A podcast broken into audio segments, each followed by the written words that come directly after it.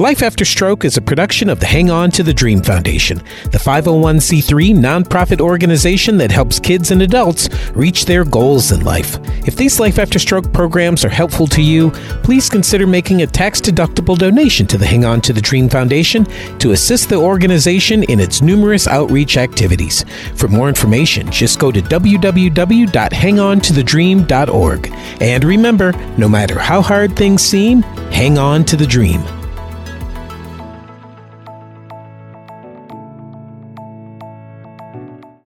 Hey, everybody, welcome to Life After Stroke. I'm Christopher Ewing, and as you may know, Life After Stroke and the StrokeChannel.tv is on tour with the Abilities Expo, where once a month we pop up in various cities across the country and get the chance to meet some really great people.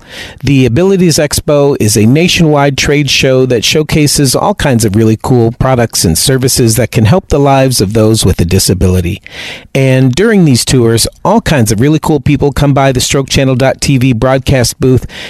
and on this episode of Life After Stroke, you're going to get the chance to meet some of those people. From disability attorneys with a ton of valuable information on how to battle your insurance company, to fellow stroke survivors, including one young person who had a stroke while in her mother's womb.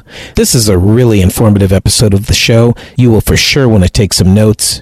Our first stop is the Abilities Expo in Schaumburg, Illinois, just outside of Chicago. So sit back and relax and enjoy this very special episode of Life After Stroke. The following is a recorded program of an actual stroke support group. The comments expressed are the personal opinions of the participants and not necessarily the opinions of the producers, sponsors, or the broadcasters of this show. This program is not to be used as a way to diagnose or treat any medical condition that you may have. Please consult your doctor or healthcare professional before making any changes to your current medical routine. Stroke. Stroke. Stroke. It comes out of the blue, sometimes without warning. But those who survive it should never lose hope. A stroke can be life changing. But it is also a new beginning. Because for all survivors, there is still a beautiful life after stroke. Hey, everybody, welcome to Life After Stroke. I'm Christopher Ewing, and today we are broadcasting from Chicago, Illinois. Actually, we're in Schaumburg, Illinois, just outside of Chicago. And uh, we are at the Abilities Expo, and we're just kind of chatting to some people that whoever stopped by our booth here and stuff like that. And we have a visitor here. His name is Dan Oosterhuis, and uh, he is a fellow stroke survivor. Hi, Christopher. Hey, man. Good to meet you. Thank you very much. Yeah, yeah. So we were talking earlier before we went on the air and stuff like that, and you just got like a really cool story and background and stuff like that. So why don't you kind of tell all the listeners a little bit about what we were talking about earlier? And yeah, well, I was excited to find your booth at the uh, the Abilities Expo. Um, I came here with my fiance Megan, who um, is a spinal cord. Um, survivor, injury survivor, and she's been in a chair since she was 14. And mm. so we came to the expo I live in Colorado and she lives in Minnesota, and we came down here for this weekend. Um, but you're the only uh, exhibit here um, for folks with strokes, yeah. which I, I thought was kind of interesting, and yeah. so I stopped by and, and, and met you.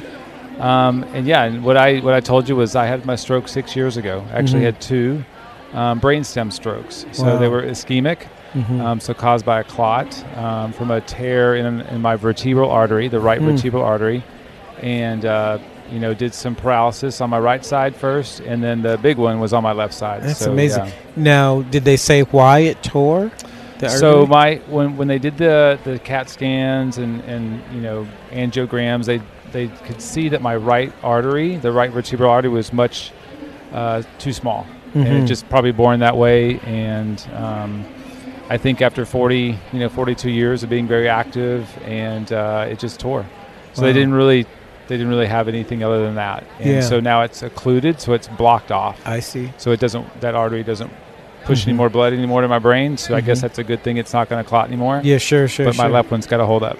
Yeah, right, right. Well, you know, we've had a lot of stroke survivors that we've talked to, both on the show and at our at our support group and stuff, who have had the same kind of occlusion to mm-hmm. their artery, and they're clocking around just fine. Yeah. So you know, actually, we just talked about we had a doctor on our show a couple of uh, episodes ago that talked about occluded arteries and stuff like that. You can probably find it in the search results of life after stroke, and you'll see where it was discussed in that episode. And um, was, I had never heard of anything like that, but it was really educational. Yeah. And like the doctor said, yeah, you know, people go through their whole life, you Right, know, right. just as fine. Yeah, just fine. So- Yeah, and I, I guess that's why we have we have two of them. Yeah, You right, you have- you have exactly. Two arteries that carry the, the blood up there from the back of your your brain. So um, Yeah. yeah. very fortunate. Yeah, that's great, man. And um, talk a little bit about the whole sports thing. You that's really yeah, kinda so. I'm uh, I'm an athlete. Um, you know, through my whole life, I played college tennis um, at the Air Force Academy, Mhm. and then I became a pilot in the Air Force. Mhm. So I flew airplanes um, for 20 years um, as an active duty pilot, and then I went back to coach the men's tennis team. Mm.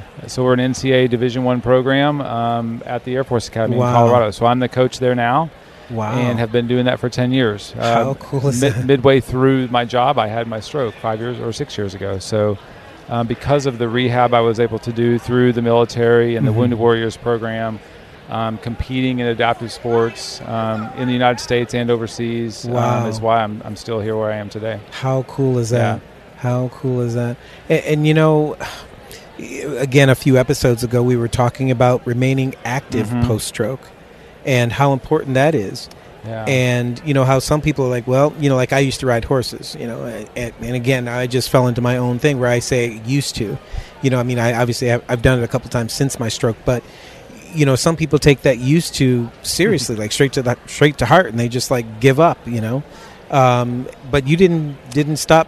You well, just kind of I you know, I, I had three young kids at the time, Mhm. and I was like I said, uh, you know, an active, um, had a very active lifestyle, and I, I remember you know having my, my stroke and, and realizing that yeah things were going to be different, Mhm. but um, I, I wasn't I wasn't uh, distraught by it. You know, I Mhm. just knew that I was going to have to to really push through it, just Mhm. like I had done other things in my life. And I, I remember probably the second day, um, you know, after the stroke, being in the ICU and Mhm. not having any function or feeling on the whole left side of my body, and and they told me, you know, you're probably not going to get a lot of this back.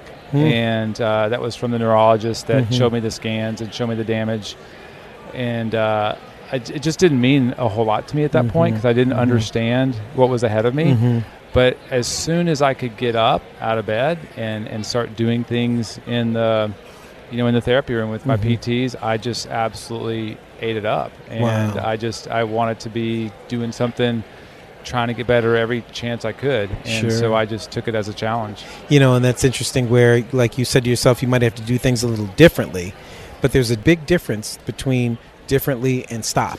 You know, Right. differently and end. You know, Right, right. big difference. No, it's it's you know we were just we were just talking about you know using our left. Neither one of us can use our left hand very well, but Mhm. um, we He- he- find he ways. and I. We Mhm. uh, yeah we find ways to do it. Sure, and sure. we, we find ways to to adapt and, and be creative. Um, to to use the things that are you know made for people with with normal abilities, and we just work around it, Mhm. and it's it's all good. Now, going back to what they told you in the hospital about how you're probably not going to get much of that back, you know, how wrong have they been?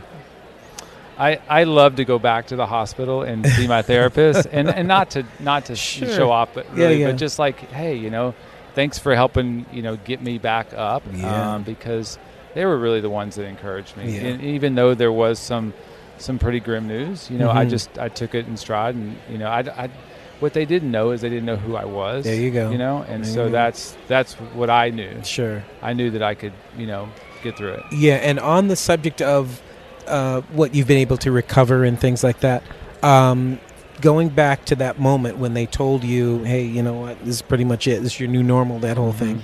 First of all, how bad was that at that time? Like, what was the deficit at that time?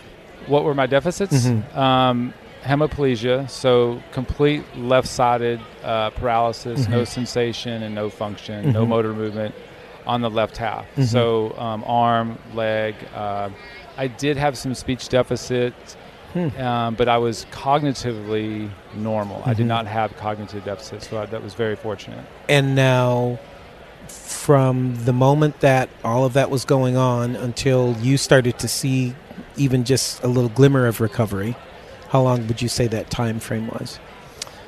I was inpatient for a month. Mm-hmm. um, doing uh, physical therapy, occupational therapy, and speech therapy for that full month. And I Mhm. saw progress from probably day two mm-hmm. all the way until I was out of the hospital. And then Mhm. I did um, outpatient therapy for months and Mhm. months and months, and then I started adaptive sports Mm-hmm. within that time frame, and I never stopped seeing improvement. Sure.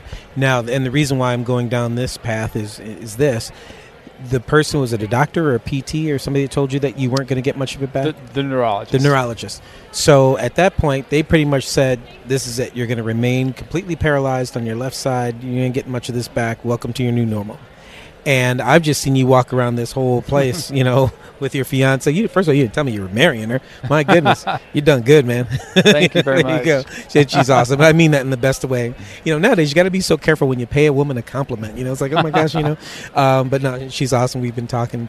Um, but my point is, is that you know we've talked many times on this show about how doctors, especially at the time of your stroke, when they give you this, you know, three month window, that you know whole neuroplasticity thing, and then at the one year point, that's your new normal. Like, you know, best wishes, good luck to you. You sound like you're yet another one who we've had on this show who has said, "Man, you know, I kept on forging on through and past that three month, past that six month, and even past the year."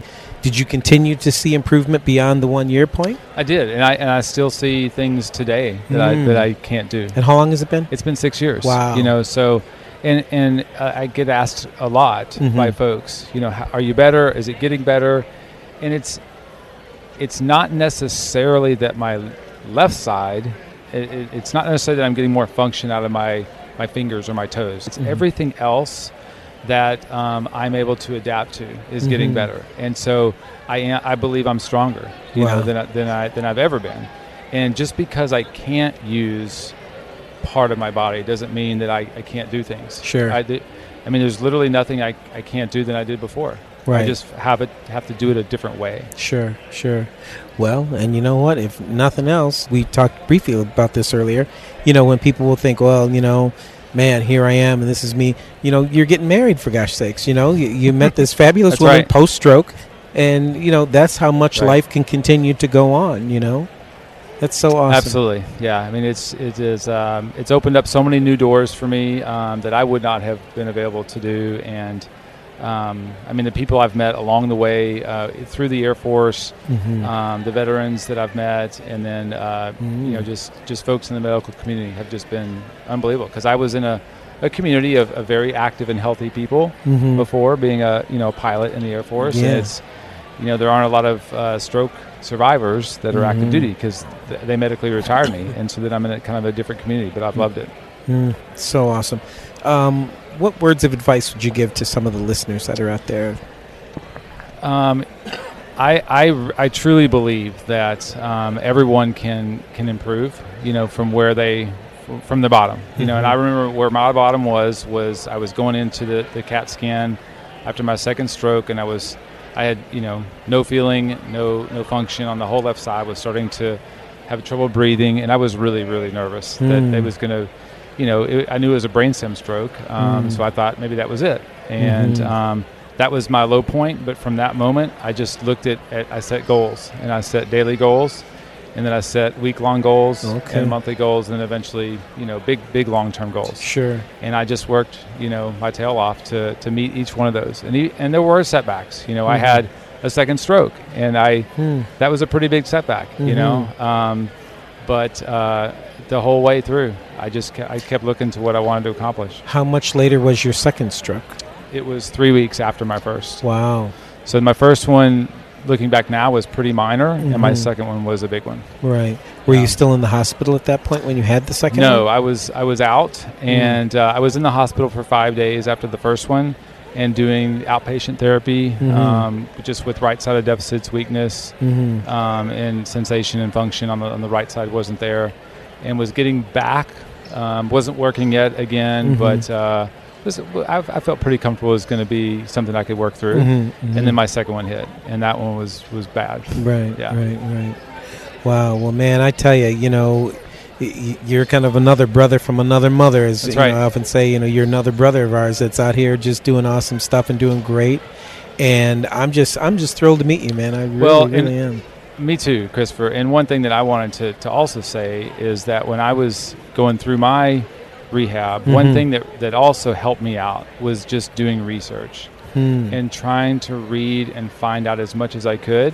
Mhm. And it wasn't always coming from my therapist, Mhm. you know, because they sometimes I felt like they were learning alongside me, Mhm, and that's that not too. that's not a knock on Mhm. them Yeah, because they, sure. they they are there because they love to be there. But I, I I felt that it was it was my job to learn as much as I could because Mhm. it's my life, Sure. it's my body, and so I did as much um, research as I could, and I there was nothing out there like what you're doing, Mhm. and having an internet channel, a TV channel, a radio Mhm. show. Mhm. Um, that was not out there six years ago, and Yeah. so I really hope that a lot of people can can listen to what you're doing and and, and are learning a lot because Yeah, I thanks, appreciate man. what you're doing. You know, before I let you go, you know, the fact that you've remained so active and really, really had it in you to kick your own self in the tail.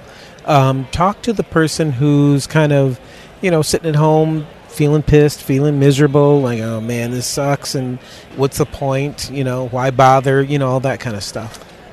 Yeah, you know, um, Because that can creep up right, on you. you right, know? right. There were there were certainly days that I had like that, and everybody has those Mhm. days. But but what I got um, was just the the rush of excitement, Mhm. and and and no matter if it was a small thing like just getting up and, and taking a step, or or doing something with my hand, um, writing for the first time, um, the the satisfaction that I got and accomplishment that it gave me Mhm. was was worth the effort. And even Mm. if it meant that I failed ten times trying it, getting that thing done that one time meant a lot to me. And so even if it's the smallest thing, you can have that. Sure, that little milestone and that, absolutely. that the feeling of that uh, accomplishment. Sure, right. That sure. that's what I think really helps. hmm All right, you guys. Well, there you go. You've heard it from someone other than me, and because I'm always trying to preach on that too. If you guys are sitting there kind of feeling stroked out and you're all bummed, you know, get off your tail and get out there and live life. You know, you're, as I said a few episodes ago, you know, you're still you, and the you that was you pre-stroke is still in there. You might have to do it a little differently, might end up doing it a little slower or whatever, but you can still do it. You know, Absolutely. and you know, you with tennis, for gosh sakes, you know, that's Yeah. awesome. How I just awesome. I just don't run around the court like Yeah. I used to, but if the ball comes to me, I got it. Absolutely, and you still know enough to teach other Right. people. You know, that's the that's the point. You know, that's the point. You know, the gift that you were given just to be able to teach is still in Right. I, I still love that. Absolutely, man. It's so good to meet you. Thank you, Christopher. so good to meet you. Hang tight, everybody. We'll be right back.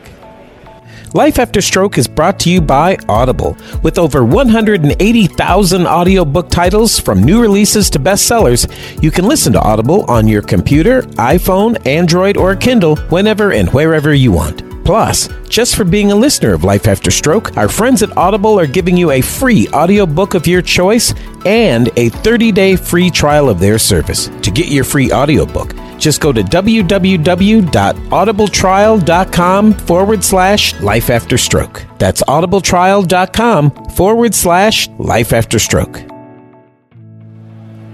Hey, everybody, you're listening to Life After Stroke. I'm Christopher Ewing, and today we are broadcasting from the Abilities Expo in Schaumburg, Illinois.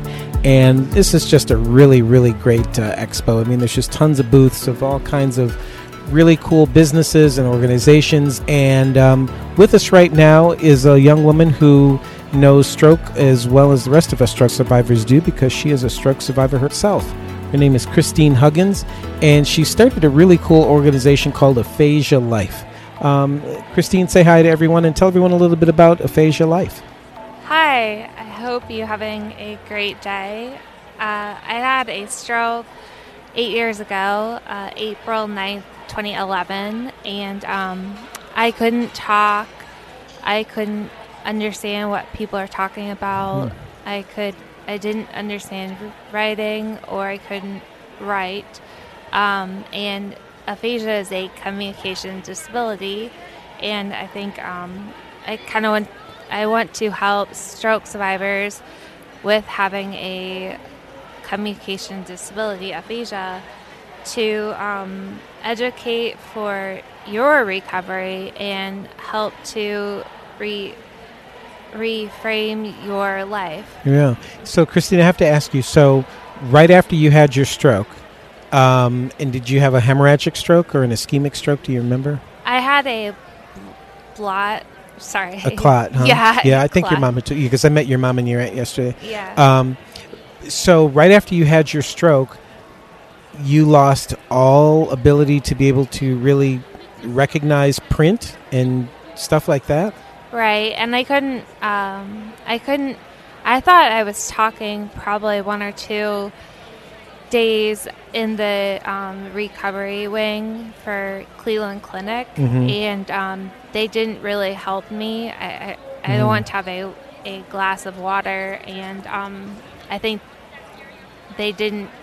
I couldn't say the word. I Mm. want to have a glass of water. Mhm. Um, So, what did words look like to you when you saw them? Did you could you even recognize the word the or dog or anything like that? Or Yeah, I think you could understand some words, but it was too much for um, a page of print. Mm. Um, so it just looked like words on a page.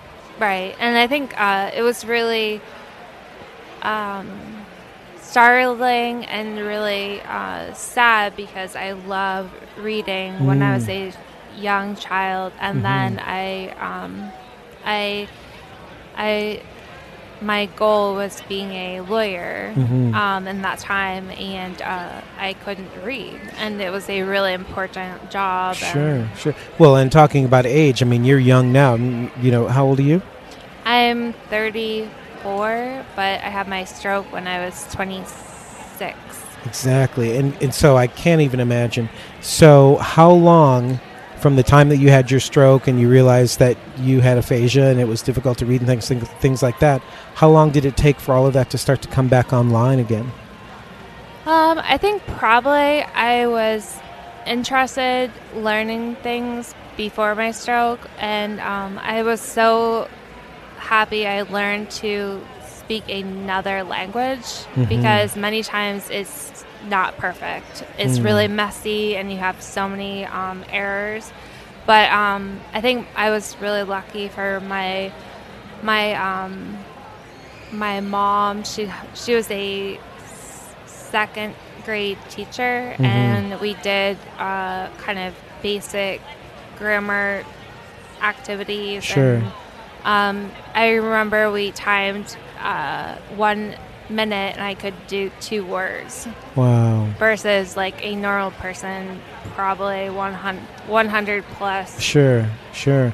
And so when did you start to realize that you things are starting to get better? Did it take like 6 months, a year, a couple years? Probably three years. I was Really? more feeling comfortable for talking with uh, basic, um, uh, everyday kind of uh, conversations. Yeah, cuz I guess conversation was you like you said you weren't even speaking, huh? Mhm, yeah, Amazing.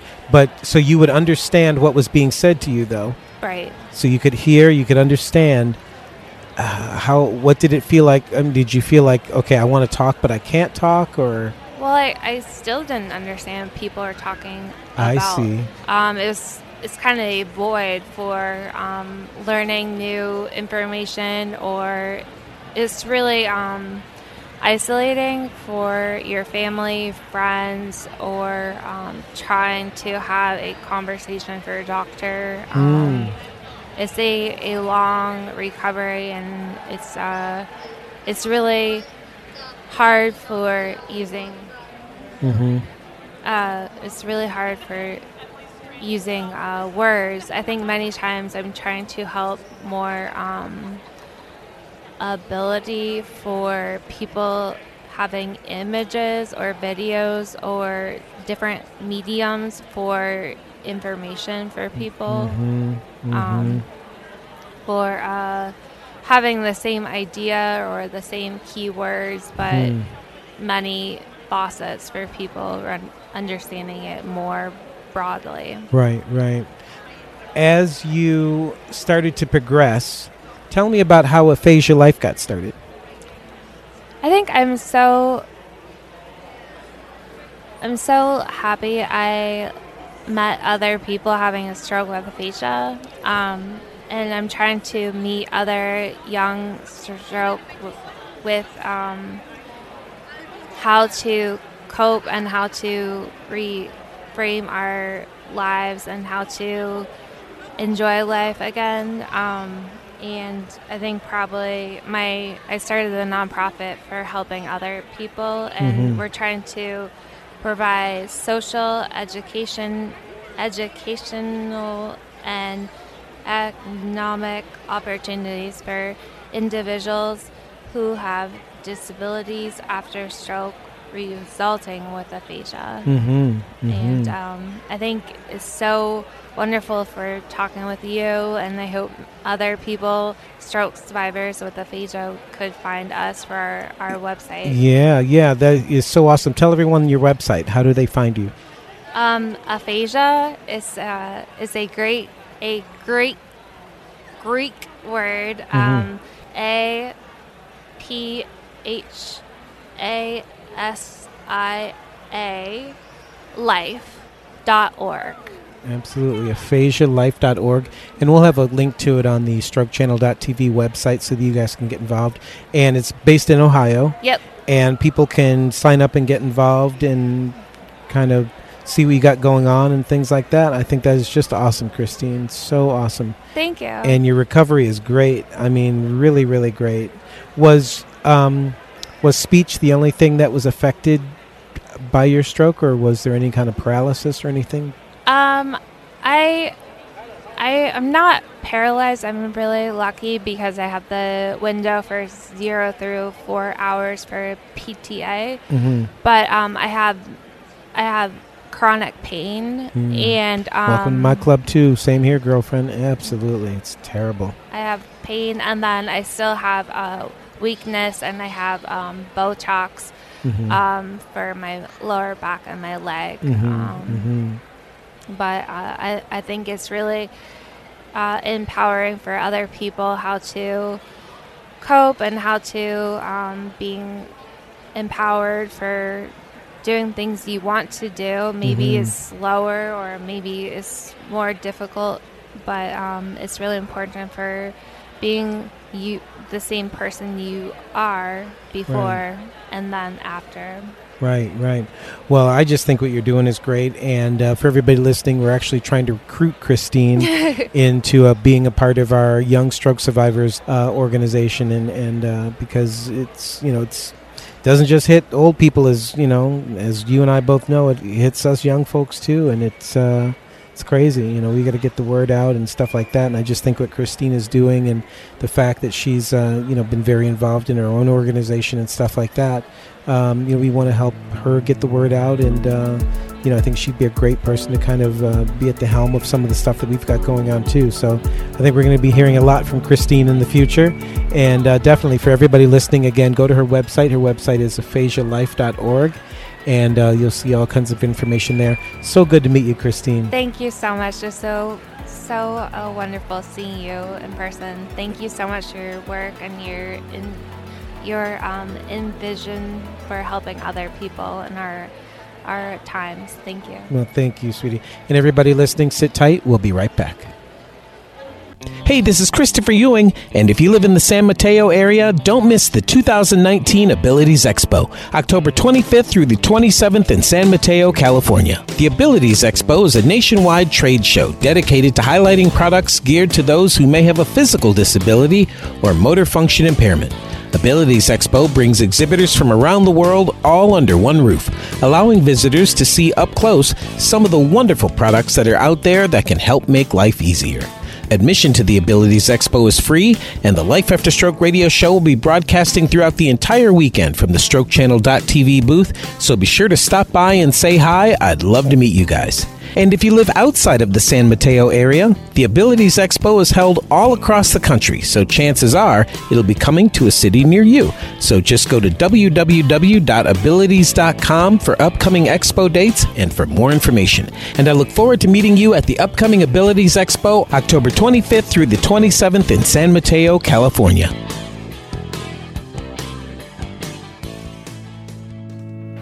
Hey, everybody, this is Christopher Ewing, and you're listening to Life After Stroke. We are broadcasting from the Abilities Expo in Schaumburg, Illinois. And with us right now is Ashley Jacobson, and she is an attorney who is really kind of focused her law practice on people with disabilities and stuff like that. Uh, tell everyone a little bit about that.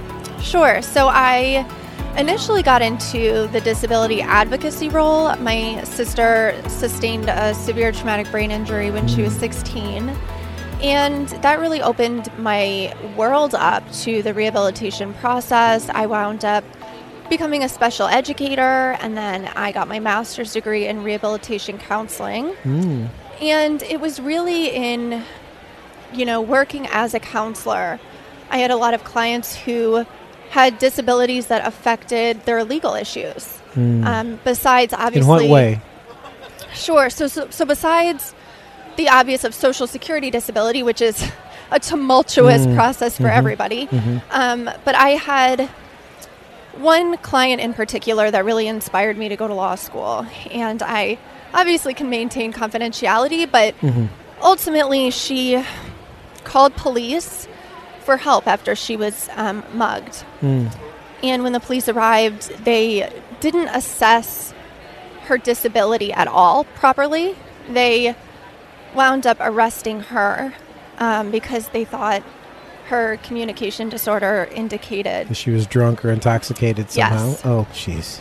And so that was frustrating because I found out about the situation after she had already taken a deal. Mm, oh no. So this was a woman who had a family, supported her family, worked full time with a disability, wow. and now has something on her record For no reason. for no reason. She was the victim. She was. Oh come on. Oh my. it was horrible. I get emotional just thinking I about can it. I understand. Um, sure. You know, and I from there Mm. the next day signed up to take the LSAT, and three months later started law school. Thank you on her behalf, first of all. Yeah, thank Think thank of you. all the people that you're going to help as a result of that, and that's unbelievable. Yeah, Oh it was um, it was frustrating, and I saw Sure. police really not understanding things like guardianship issues, and you know, questioning somebody who has a legal guardian Yes. without their guardian present. hmm You know, when you have a disability, that's no different than questioning a child without a parent. Yes. Um, and I saw that happening. So um, after I went through that with my client, I wound up reaching out to the Ingham County Prosecutor's Office Mhm. um, where the event occurred. And from there, I started doing trainings with prosecuting attorneys, police departments on how to better assess a situation to determine if it involves a person with a disability and how to de escalate it in an effective and nonviolent manner. Um, so I, I did that throughout law school, and um, you know, as a lawyer, I'm just committed to being a active participant in the disability community hmm um, and you know serving the community in any way that I can. And I feel like my experience living with autoimmune disease has also taught me to be really empathetic Mhm. with a lot of the challenges. hmm So you know, I just I'm, I'm really excited about what the future holds in disability law. Sure, sure. What are some of the major obstacles that you see as a lawyer when it comes to um, not just stroke survivors, but anybody with a disability, and some of the red tape and the hoops of fire that they have to jump through? Yes, it's really challenging the way the disability, specifically the Social Security disability system, is built. Mhm. Many people go into it assuming that it is similar to a typical court process where you have a judge and a jury. And in fact, it's quite different. Administrative law judges have a lot of discretion. Um, they also have, you know, more leeway with things like entering evidence. Mhm. Um, and the denial rate for Social Security disability is just astounding. I mean, Mhm. barely anybody gets approved initially. Hmm. So it's a long process, and because people don't get approved initially, there's a lot of backlog. So that means people are waiting sometimes two years Oh my goodness! without any benefits. Oh, who can? It, it's not life sustaining Sure. to do that. Because what happens during those two years? I mean, they People have gone life homeless. is going. Yeah, sure. I was going to say life is going on. Right. Unbelievable. So that's definitely the biggest barrier is how the system is built now. And do you um, also ever run into things about like medical directives and things like that? Yes. So that's also challenging because, first and foremost, people with disabilities are not included enough in that Mhm. discussion about their own medical directives and medical decisions and legal decisions. Hmm. The vast majority of people with disabilities are capable of making decisions like that on their own, but they're not trained to know how to do that. And even their well meaning family members, um, you know, they don't understand that they can be more active in that process. hmm You know, we have a listener um, down. I think he's either in the Virginia area. If I remember correctly, he's probably listening, and, and I hope I get this right. Um, he lives in Virginia. Uh, his wife is in Florida, and um, she uh, has had a series of strokes and TIAs and things like that. And she's in a nursing home. I believe she's on a feeding tube and things like that. But um, he's wanting to move her to another facility and needed access to her medical records. Right. But they said, oh, because of HIPAA, we can't do that. However, he has the, the medical directive to pull her feeding tube and end her life. Right. So it's kind of like, well, wait a second. You know, if he has the ability to do that, why can't he get this other information that's so important? Because he's just trying to make her life easier and more comfortable by finding a different location. sure. Um, what does somebody do in that kind of situation? Because that sounds so crazy to me that if if he has the power to, you know, basically end her life, he should be able to have the power to at least know the life that she has and the life that she's living. Right. And so without um, you know knowing more about the situation, what Mm. I could say is that medical directives and power of attorney are also really confusing because it doesn't give that person typically the right to make medical decisions while that individual um, you know is still functioning and conscious and capable of mm-hmm. making some decision but the biggest problem i see with situations like that is that you know, assisted living facilities, nursing mm. facilities, they don't tell people about their rights. They don't talk to family mm. members about what their options are. Now, why is that? I honestly think that it's because they are kind of stuck in the mechanics of going through the motions day to day. Unfortunately, a lot of people that work in those facilities are wonderful individuals who are really passionate about serving the, mm-hmm. indiv- the individuals they serve, but they're very focused on the day to day tasks and mm. not as much of the big picture. And it's different, right? When it's somebody, when it's yourself with a Yeah. disability or when it's a family member, Sure, you you're a little more attentive. you're more attentive and you have a better understanding about what that person would want mm. for their life. So, in that situation, really the best bet would likely be to petition the court for some type of either advanced guardianship or conservatorship, something so that you're able to be more involved in making those decisions, especially if, you know, your spouse or family member is unable to communicate their needs. hmm Interesting. Wow, this is so deep. What should a stroke survivor do in terms of their own medical directives if they don't have something in place or like a will or anything like that? I mean, I'm so glad that you you asked about that because um, I've done a lot of estate planning medical directives, things like that for people with disabilities, and you know, frankly, it's very individualized. You can make it as detailed as you want or as vague as you want. For stroke survivors specifically, um, you want to make sure that you're very clear about your desires and about things like even palliative care, pain management. You know, at, at the end of your life, I mean, most people want to be comfortable, but if that's not indicated, then you might not receive that. The other thing I would discuss, which is sometimes um, I'm kind of shocked it's not brought up more, um, which is why I firmly believe that people with disabilities should go to a disability lawyer or any lawyer that has a background in disability, um, because a typical lawyer might not talk to, especially stroke survivors, about something like feeding tubes, um, and you know, there's a lot of people that kind of are traumatized and re-traumatized by medical decisions that aren't necessary or that they wouldn't want, but they haven't communicated in a medical directive that they wouldn't want it. And, and it can be really scary and, you know, painful to get something like a feeding tube. And um, so, so I would say for stroke survivors and people with disabilities in general, be as specific as you can on the things that are really important to you and be as vague as you can in putting power in the people that you really trust to mm-hmm. make your medical decisions. So if there's something like, I don't want to be on life support for more than 30 days, mm-hmm. and you're certain about that specific, put that in there. Hmm. But otherwise, if you're not sure about it, you want to use more vague language so that you're putting power and flexibility in that family member or that person that you really trust. Hmm, interesting. You know, Ashley, you brought up a really, really great point just about there even being a necessity for a disability attorney or disability Mm-hmm. a, a lawyer.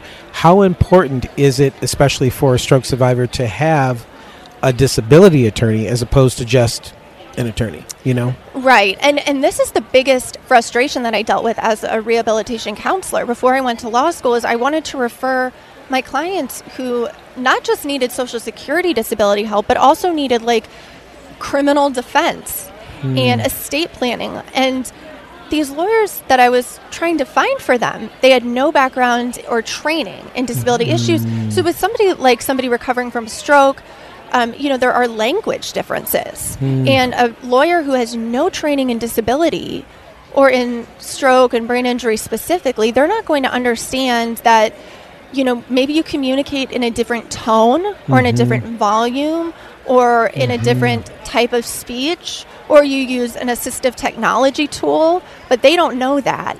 And so when you come into their office, they don't ask you the right questions or they take your answers and they don't dive deeper into why what you mean. Sure. And so I, I saw a lot of, you know, lawyers that they said, oh, yeah, I can definitely do that. I can help that person out. Mm. And then, you know, the client would go to them and say, I need help with a housing issue. You Mhm, know, there I had mhm. clients that were on Section 8 housing and they were having issues even going through normal like government processes. Wow, this is so deep, Ashley. Yeah, and Yeah. it's it's something that I'm really passionate about because I saw that there was a void Mhm. in that area and I I don't want to be the only lawyer that is this passionate about disability. Well, you know, and this is what I'm really hearing you say is that, you know, when you think about a disability lawyer, you immediately think, okay, well, if I'm a stroke survivor, I'm going to need a disability lawyer to fight my insurance company Mhm. or, you know, Social Security or something like that.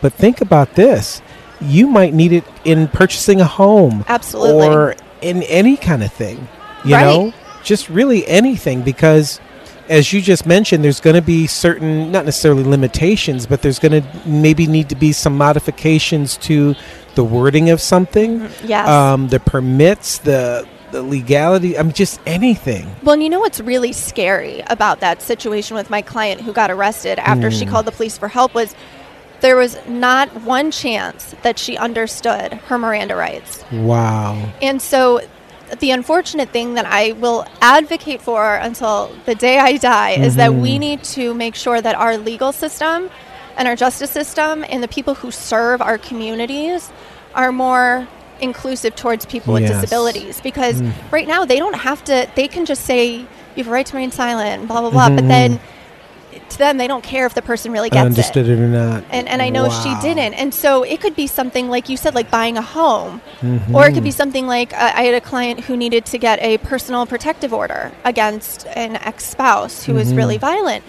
And going into the PPO office, they didn't understand what she was trying to say because they asked Mm. her certain questions, and with her limited vocabulary, right. she couldn't answer them. So the PPO got denied, and she wound up getting hurt. oh my goodness. So they're just, it could be devastating financially, Sure. physically, emotionally. because now in in that case like say the PPO that would be denied oh no you'll be okay Mhm. but you know if you've got a disability or you've got some limited ability and cognitively or whatever well then that might be a reason to let it get through and get it pushed through Right. and unless you've got somebody advocating for you and kind of pushing for you from an attorney standpoint Mhm.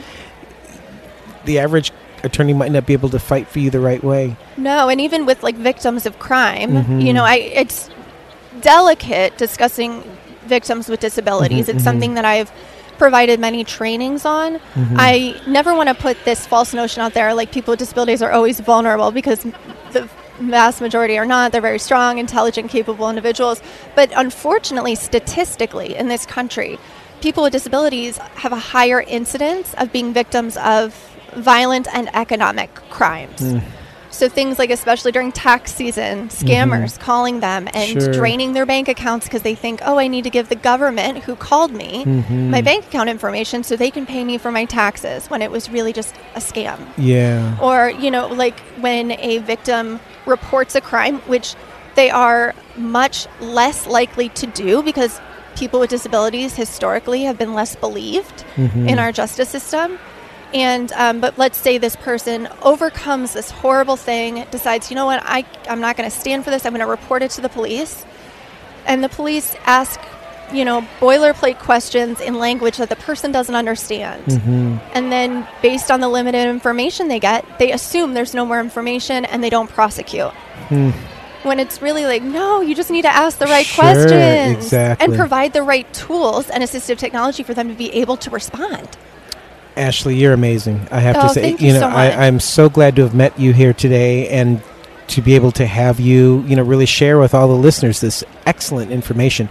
Uh, now, obviously, you're from Michigan, so Yes. you can only practice in the state of Michigan and stuff like that. I can. Um, but if people want to give you a call or email you or something, you know, because people are listening to you right now from all over the world who may have just a million questions that are probably screaming like, "Ask her this, ask her that." Right. So, I mean, there's so many questions that you know I could even sit and ask you right now. Um, if they wanted to get in touch with you and just get some kind of, I don't know, consulting advice, I don't know how it all works, but you know, how could they do that? How do they get in touch with you? Right. So, um, my first of all, I want to thank you for allowing me to do No, this. no. I, I greatly respect what you're doing, and I'm so appreciative of this opportunity. My pleasure. Um, people can I can provide disability consulting services Okay. through my master's degree in CRC Mhm. nationwide. Okay. That's flexible. Okay. I can provide legal services in Michigan, but with that being said, I would be happy to vet attorneys for people elsewhere and research to find an attorney that really thoroughly understands Yes. disability. Um, so you can find me. I have a website, Legally Abled. It's L E G A L L Y A B L E D dot com. And that name stems from people with disabilities should be empowered to make the best decisions and navigate this life in the most independent, least restrictive way. And I, I am really sick of hearing people with disabilities labeled as, you know, "I- I'm legally disabled. Hmm. Even if you qualify for disability benefits, you are able to do so much. And so I hope that my website is able to provide more information to help people live their more empowered, happiest, healthiest, most fulfilled lives with disability.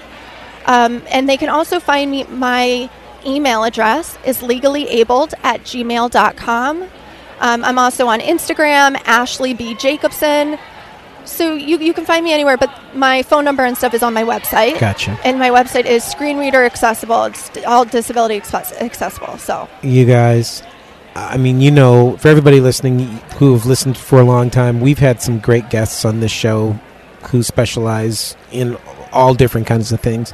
Ashley you are by far one of the best interviews that we've had on here. I'm so glad to, i mean just and that's not to discredit all the other interviews that we've done on the show but in terms of the help that you could provide to all of our listeners because this is an area that is important. It's mm-hmm. huge. It gets tricky and sticky, and one wrong move and everything else.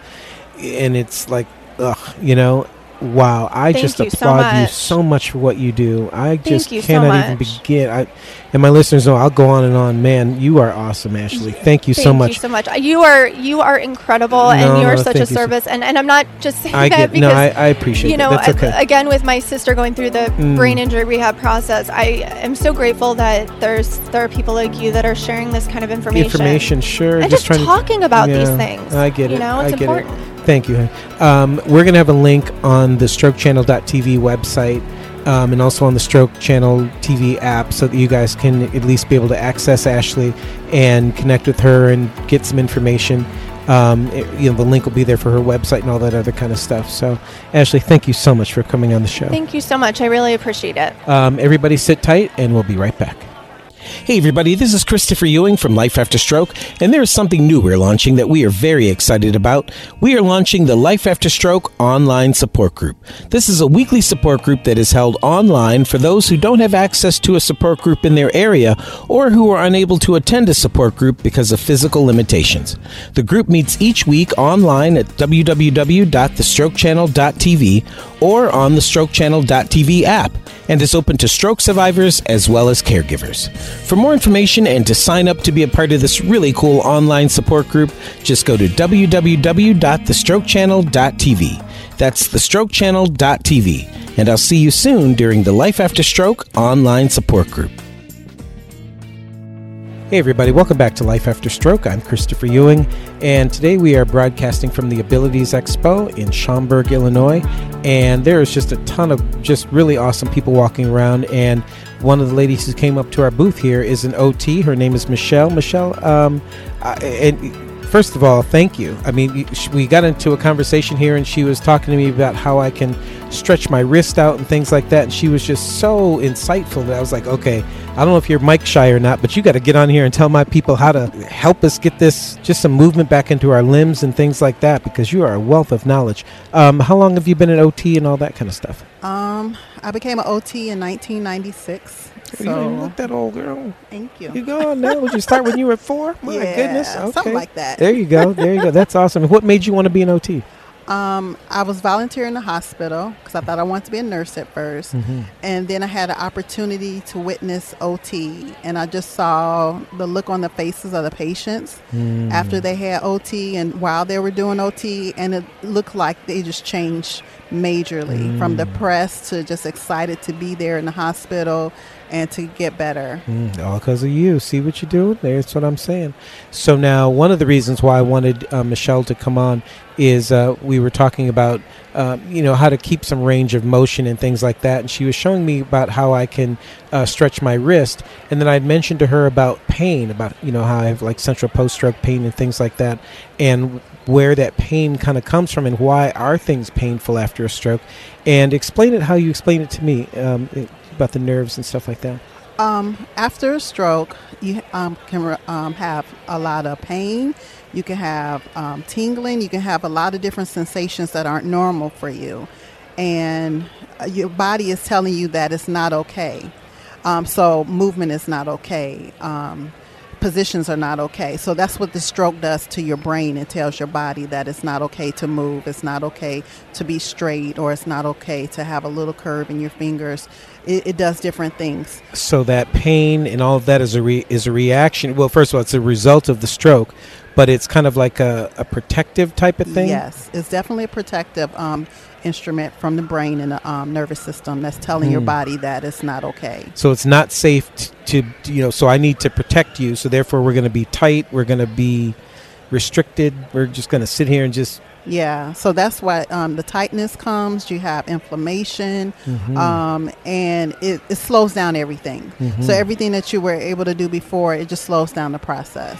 And the thing that was really insightful was that um, she was saying how if you put uh, you put pressure and weight bearing on things, that will actually counteract that.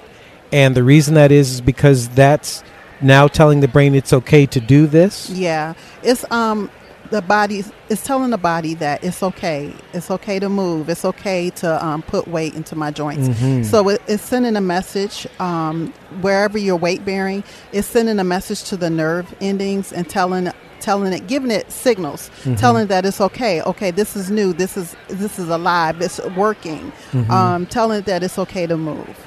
So, if you've got some tingling, and you can correct me if I'm wrong, if you've got some tingling like in your hand or your wrist or your elbow, put weight on it and really keep putting weight on it and pretty soon that sends a message up to your brain and your well it immediately sends a message up to your brain but pretty soon your brain will understand like oh okay this must be an okay thing to do so I'll stop being painful.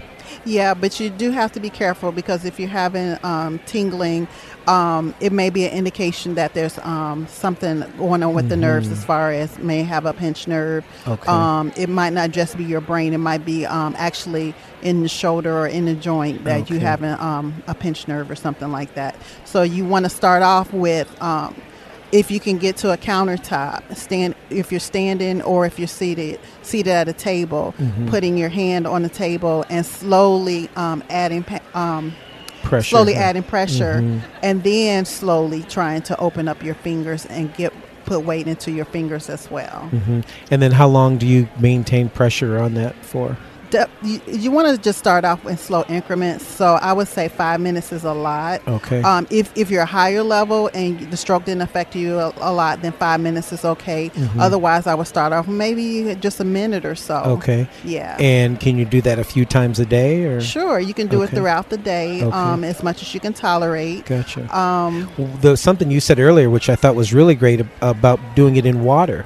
Yeah, you can do it in warm water because, Mhm. or, or if you take a shower, you can do it in the shower. Mhm. Those are the best um, ways to start getting movement Hmm. um, and to release the, the um, tightness, the Mhm. spasticity. Mhm. Um, it's it's a great way to do it because um, it's in a relaxed environment. Mhm. You're so fully supported if you're seated or you're holding on to you got a grab bar something like that. As Mhm. long as you're fully supported, you can relax those muscles, and the heat from the water will Hmm. Actually um, start to release some of the tension from the muscles. Isn't that something? Mhm. Okay, isn't that neat? Are warm packs any good? Like if you, because you know, like, like like here at the expo, I saw that somebody had some some heat packs or something like that, and it you know it might be good for other things. But could that work in a stroke person I situation? wouldn't um, really recommend it because if you're having problems with your sensation, you can get burned because you don't know. Mm-hmm. know, You yeah. don't know how um, hot it's really getting, Mhm, that's or true. you may um, be numb and not be feeling any um, change in the temperature at all. Good so it's kind of hard to monitor. Yeah, so in a shower, that's good because you can regulate that Yes, through you the can water regulate it temperature. with your other hand. Yes, absolutely. Mhm. Yeah. Um, another uh, good idea, though, um, some you can put rice or um, have a bean bag or just rice and put Mhm. it like in a pillowcase or something like that, Mhm. or a cloth and you just sew it up, put it in a Mhm. microwave for a few minutes, and you can use that. Really? Yeah. Wow. Yeah. And you put it on like a pack, like a you heat can put pack it on like something? a heating pack. You can put it on your hand to Uh-huh. kind of help weight bear to stretch out your fingers. Hmm. Yeah, Isn't that something? Okay. Because it's, it's more like a, ma- a mini massage. Yeah, yeah. And so you don't wet it or anything. You just No. you just Put like dry rice, just dry- raw rice. Yeah.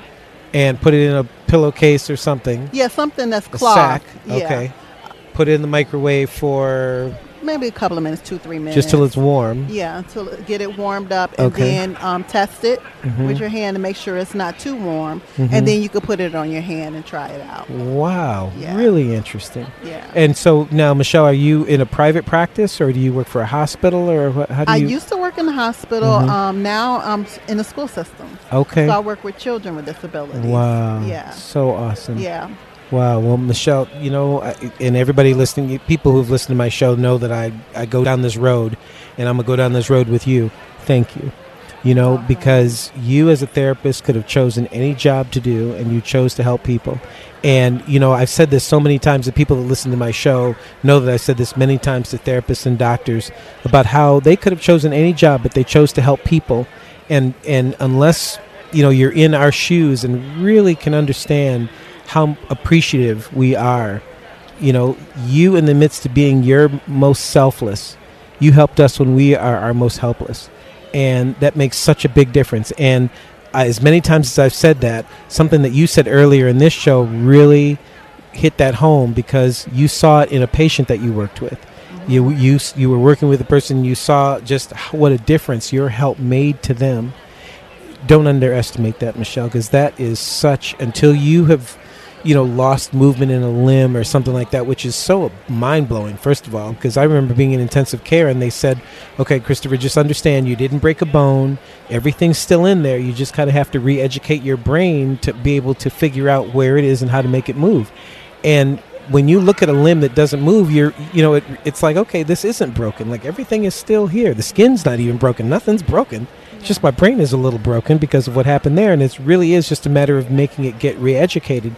But we need people like you to help us do that. You know, we can't do it on our own. And, and, any successes certainly that I've had or any of my listeners have had in any of our mobility, anything that we've regained, we've regained it because of people like you. And it is a big deal. And we just really thank you so, so much, Michelle, for My what you pleasure. do. It's a, it's a blessing to be able to help other people. Yes. Yeah. Well, you've been, you are a blessing, and um, the Lord has blessed you. I'm, that's another show. I'm gonna save that from my, from my, my religious folk.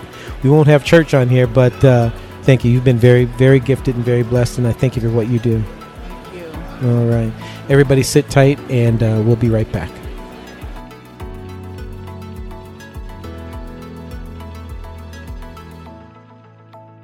Okay, so now, as you can tell, we're not going to a commercial just yet because this is what I always say too. As a producer, I got to keep the thing rolling all the time, and I and and it's funny, Michelle, because sometimes I'll have people like during a commercial break, they'll start talking, and I'll be like, "No, no, no, don't talk. I'm not rolling yet. No, no, no." You know, because I'll have like you know stroke survivors and doctors in the same room, and they'll like have a million questions. I'm like, "Wait a minute, you got to ask that on the air, not because I'm trying to get you on the air, but because the question that you're asking."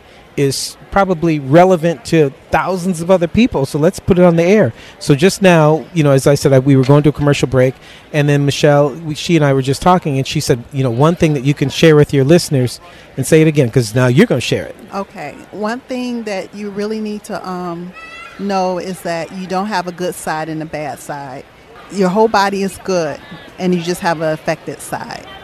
Okay, now she don't take us to school because now I, I have started to say that like well, my good arm, my good hand, my good leg, you know, and that's true. You know, it, we got to remember that. You know, we don't have a good side and a bad side. We have an affected side and an unaffected side. All sides are good.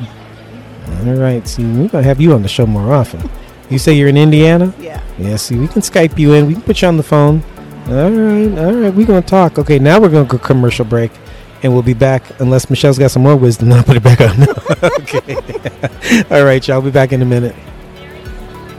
When we come back, by the magic of radio, we'll be chatting with some of the exhibitors and visitors at the Abilities Expo in Houston, Texas. Life After Stroke is part of the iHeartRadio Podcast Network. Search and follow Life After Stroke on iHeartRadio or subscribe to the show wherever you listen to podcasts so that you never miss an episode. Also, be sure to download the new strokechannel.tv app, available free from Google Play or the iTunes App Store. Plus, the Stroke Channel is now on television on Roku. Roku is a television platform seen in over 40 million households around the world. So, for news, information, exercises, entertainment, and more, all centered on stroke, be sure to tune in to the Stroke Channel, now on Roku. You're listening to Life After Stroke. I'm Christopher Ewing, and now through the magic of radio, we meet some of the really cool exhibitors and visitors at the Abilities Expo in Houston, Texas. Hi, everyone. Welcome to Life After Stroke. I'm Christopher Ewing. Today we're broadcasting from the Abilities Expo in Houston, Texas. And uh, as you guys know, we're kind of on tour with them. Uh, we go all across the United States to all of the various uh, locations that they have their expos and meet really great people. And uh, with us right now is actually one of the uh, exhibitors here at the expo. Uh, this is Brittany McDonald. She is an attorney with Marc Whitehead and Associates uh, here in Houston. And uh, first of all, nice to meet you. Nice to meet you. Thank you, Christopher. Absolutely. And, um, you know, Brittany knows why she's here, and that is because a lot of you have expressed needing information um, about all kinds of legal aspects when it comes to, you know, maybe your, your OT or your PT ran out, your insurance company's giving you a hassle. Maybe you're at a like an assisted living kind of place, and you know you're kind of fighting for all kinds of uh, benefits and things like that. I know we've had a number of people uh, write in or you know call us and stuff like that, wanting us to you know speak to someone like Brittany to you know maybe help uh, kind of circumnavigate some of the red tape and all the bureaucracy that may come up. Um, with people that um, you know are, are, faced with these kind of challenges, um, Brittany, kind of give us a little bit of an overview in terms of what you guys do and things like that. So what we do at our firm with uh, Marc Whitehead and Associates is we help people who have benefit claims that are going to be governed by various entities. So veterans have the VA veteran benefit claims for health care and um, benefits or comp- compensable benefits. Uh, Social Security disability claims, supplemental security income claims. Those are for Title II and Title 16 recipients who have disabilities and are claiming that they cannot work. Mm. Um, the, the benefits that they get help they act as a kind of income replacement or an income supplement. Um, additionally, we do what some more of you guys might be interested in. Uh, disability policies or, or, health benefit claims, mm-hmm. where which you know I was talking to you about, Christopher, where um, people have uh, health policies or benefit claims uh, benefit policies with their employers, or maybe they purchased it privately, mm-hmm. and the insurance company is supposed to pay these things. They've been paying for years, mm-hmm. premiums, you know, paying for these benefits and these things to happen, and and the the carrier, the insurance company, denies them or limits them to what they're able to receive. You know, how does that even happen? I mean, here's someone maybe who's paid into their insurance for 10, 15, 20 years. I mean, you know, and all of a sudden, unfortunately, you know, lightning strikes in the bottle and, you know, they have a stroke, they have whatever. And then all of a sudden they go to try to reap some of these benefits that they thought that they were just going to be able to rely upon at some point if that point ever came. Well, then that point comes and then nothing. How, how, how does that happen? How they, can they even get away with that? I don't get it. So typically, the what they rest on for you know the reasoning for denying those types of claims are going to be the terms in the policy that govern those those Mm. claims. So one of the big things that they like to throw at um, claimants is going to be that they have discretionary authority to decide how to administer those claims. So whether or not the claim is denied, how long it's going to be payable, or you know what benefits that they're going to be able to receive the insurance company retains the authority, the discretionary authority, meaning that them slowly, they Mm. solely get to determine whether or not it's payable or not or how long. So it's so at the at the administrative phase, that's just what it is. You just ha- you're at the mercy of the insurance company. So when you sign up and they sell you on this plan that gives you all of these wonderful things that you just think, oh, this is great. You know, if anything happens, man, I'm covered. That's what they make That's- want you to think. yes, right. That's what it sounds like. It's like, okay, you can think you're covered, but let something happen. We'll be the decider of how. That's right. really, that is crazy. That is Yeah. absolutely crazy. Even with yourself, if you're going to do these claims on your own, you have to keep fighting because the insurance companies bank on people giving up. See, now that's, how what I was going to ask you. Is that part of the game where It they is. just give you enough stalling tactics and things? They figure Yes. you'll give up and go away, but if you stick in there enough, Yes, that's Okay. that's absolutely one of the biggest issues. Mm. Most people don't even realize that they have as many benefits available to them as Mm. they do. Um, and even when they do, most people don't hire an attorney and they do it incorrectly. They break deadlines. They they miss important steps in the procedure that they have to fulfill to receive the benefits or at least get the ball in the right direction. Mm. Um, and then beyond that, when they're denied, a lot of people, even if they have an attorney, they don't get the right type of attorney who, Okay. who not only does it correctly but continues to pursue the claim after it's denied initially. Yeah, because I can only imagine an attorney is not an attorney is not an attorney. I mean, Yeah. you can't get your cousin's brother, sister's, you know, friend, Yeah. you know, who you know is in real estate law. Right. You know. You're absolutely right. Gotcha. Okay. Okay. Let me ask you this: What are some of the things that you come across when you get a new client and you say, "Ooh, I wish you had done this," or "I wish you knew that," or what are some of those after the fact things that you often find that you wish you could have told someone or warned someone earlier? So one one of the main well, some of the main things truly are documentation of what's going on in your case is, is absolutely key. Hmm. So if you know if you continue to see a doctor, if you continue to see a specialist or a therapist who's going to document your treatment and what the course of treatment should be, you know, outside of what the insurance company is willing to pay for, that's important because you need as much evidence in the in the Mm. administrative record to show that you know this is necessary and this is reasonable for what your condition And this is why, and yeah. yeah, sure. So, and Mhm. that will support it. And and the other big thing is that as soon as you get a denial, don't sit on it. You know, take it to somebody. If if you're going to appeal that denial, you need to appeal it as soon as possible. Don't Mm. sit on it. Take it to an attorney to have them look at it. Take it to somebody who can put you in the right direction. Mhm. A lot of times we get people who have, you know, not done anything about a denial letter for, you know, months at a time. Mm. By the time that, when the time comes that the deadline is approaching, and these are hard and fast denials, especially when they're under the ERISA regulations, which is a, a federal um, set of regulations. It's pretty strict and, Mm. and most often unfavorable to the claimants, Mm. at least in, in terms of versus the insurance companies. Um, hard and fast deadlines if people are not you know adhering to those deadlines they're giving up their rights Mm. rights to enforce those claims so if you get a denial take it to an attorney or take it to somebody and appeal that when you get the chance and appeal it in the right way so make sure you do that Yeah. and you won't have problems down the line Sure. What type of attorney should people be looking for? Like, you know, stroke survivors that are listening right now who maybe are dealing with whatever kind of insurance nonsense they're dealing with.